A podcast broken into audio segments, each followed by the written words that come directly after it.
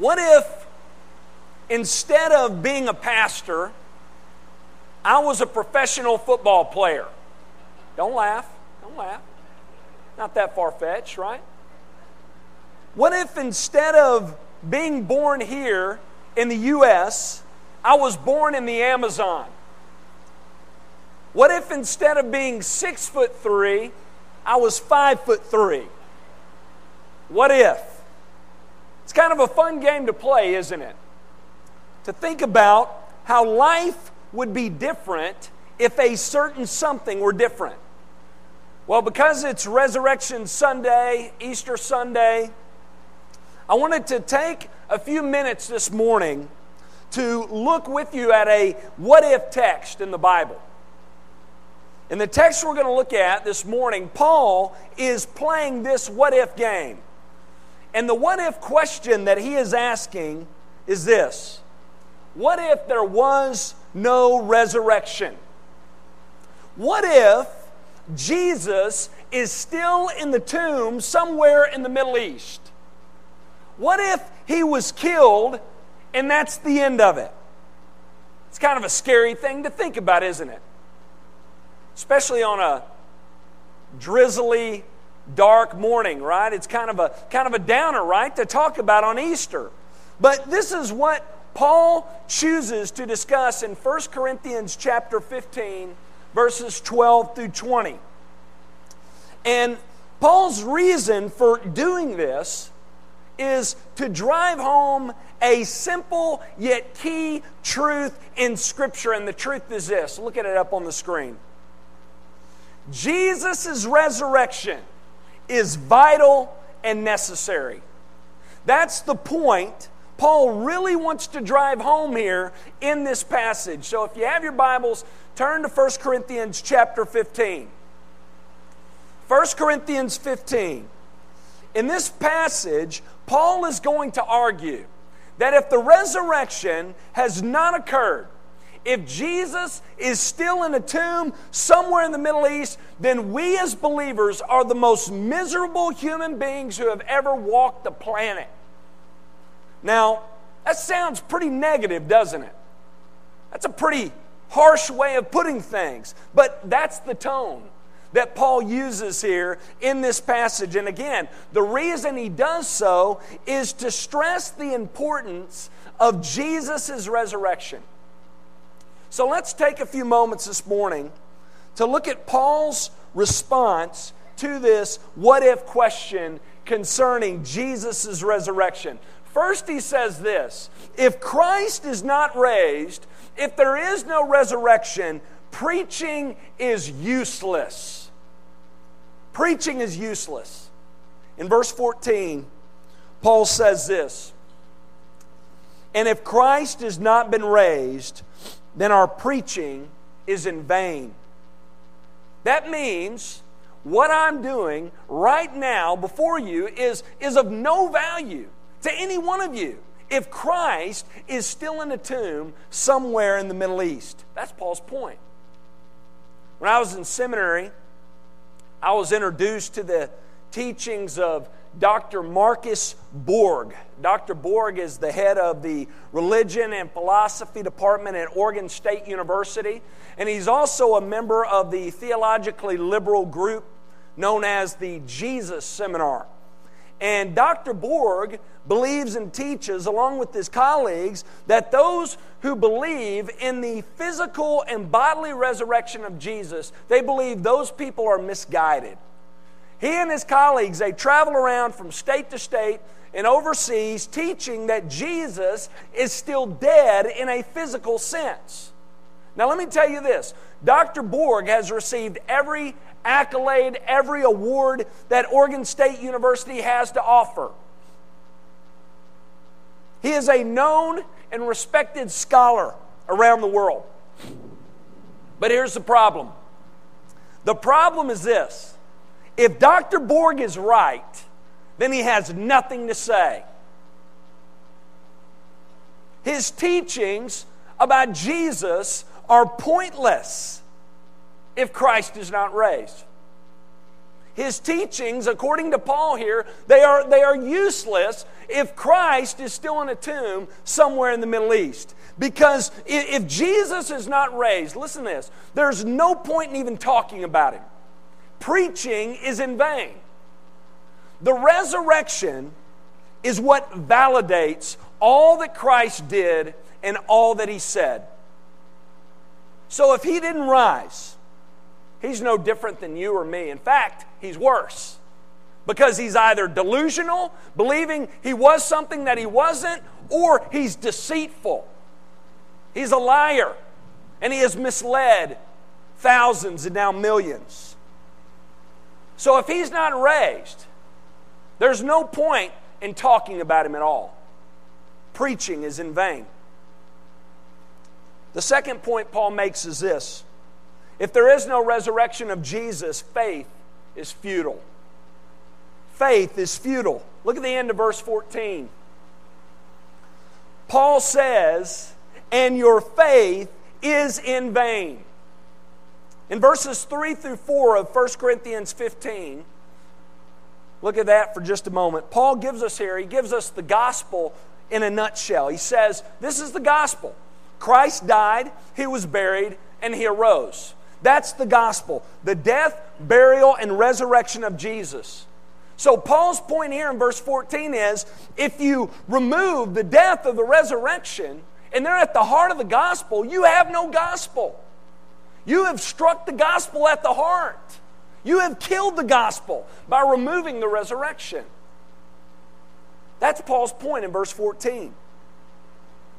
If there is no resurrection, we might as well, folks, stop believing right now because the heart of what we believe is not true. Because the gospel is, the, the, the, at the core of the gospel is the resurrection. The third point Paul makes in this passage is this if Jesus is not raised, then preachers are liars. My testimony is untrue if Jesus is not raised because I've said the opposite in here time and time again, haven't I? Look at verse 15. Paul says, We are even found to be misrepresenting God because we testified about God that He raised Christ, whom He did not raise, if it is true that the dead are not raised. Paul tells his readers if God did not raise Christ and we said that he did, then we're saying that God did something he didn't do. Therefore, we are misrepresenting God and our testimony is untrue. Folks, if the resurrection did not occur, you need to stop listening to me right now because I'm a liar. Because for the past two and a half years, being here with you Sunday after Sunday, I've said that he did. And if the resurrection did not occur, we need to do away with this book right here, don't we? I need to stop calling for you to read it and study it and memorize it and meditate upon it. I need to stop calling for you all to look to it for guidance. I need to stop encouraging you to follow what it says because the writers of this book look forward to Christ's resurrection. And there are other writers who claim to see the risen Christ. And if he didn't rise, they're misguided, the ones who wrote this book. If Jesus is still dead, if he's not been raised. Well, there's a fourth consequence that's found in this passage, and it's found in verse 17. Paul says, If Christ is not raised, sins are not forgiven. Now, there's a comforting thought for Easter Sunday. Sins are not forgiven.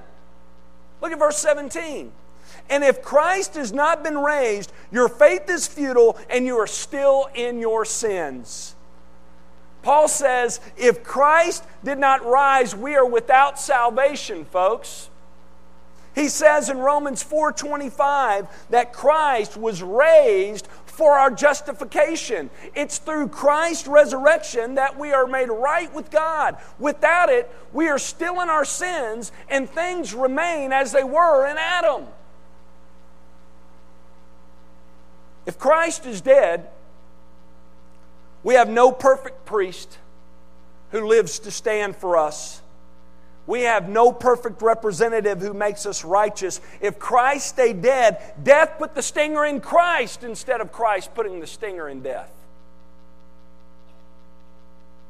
If he did not rise, we are still in our sins without a hope in the world. Number five, if Christ is still dead, the dead are perishing. Verse 18. Then those also who have fallen asleep in Christ have perished. This point is closely connected with the previous point. I believe they're meant to be understood together. And basically, what Paul is saying is this He's saying, if Christ is not raised, then your faith is futile and you're still in your sins, awaiting condemnation, and your loved ones who have gone before you are perishing. Are you feeling the weight of this? This is heavy, isn't it? It's heavy.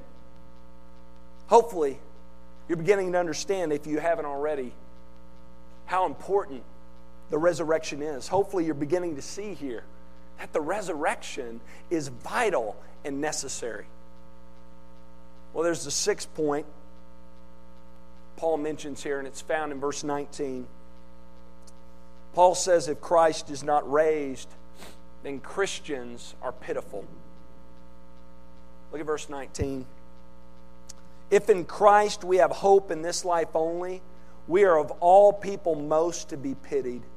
I've heard it said by some, you know what, even if Christianity is proven false, even if Jesus did not rise from the dead, I'll, I'd still be glad I gave my life to it because I've lived a moral life and I've been a nice and helpful member of society. Even if this is a hoax, so be it. I'm okay with that. Listen, the Apostle Paul completely disagrees with this mentality. He does. He says, That's crazy. If this is untrue, if we are giving our lives to something that is a sham, we are a miserable and pathetic people. That's what Paul says. Paul argues that should be our mentality, believers. If this life is all there is and we've been giving our lives to something that is untrue. Let me finish with this. You know what? Many believe that you can just take Jesus or leave him. They think, you know, if Jesus works for you, great, take him. But if not, leave him. Don't worry about it. Listen, if Christ is still dead, he's still buried somewhere in the Middle East, we need to leave him. We need to move on and never look back. But listen to this, listen very carefully. If he is alive, we must receive him. We must. I heard a pastor once say it like this If the tomb is occupied, then nothing really matters. But if it's unoccupied, if it's empty, Christ is the only one who matters. Can't say it better than that. If it didn't happen, if Christ is not raised, we are wasting our time here. My preaching is a sham. There is no hope, victory, or purpose in life. If Christ didn't rise, we might as well leave this place together right now and lock the doors and never return.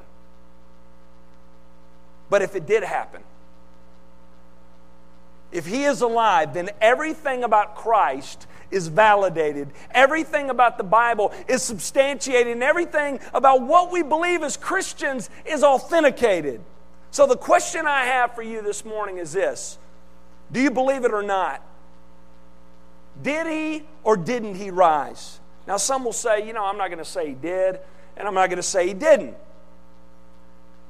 If you fall into this camp, which many do, the neutral camp, know that God lumps you in with those who deny the resurrection.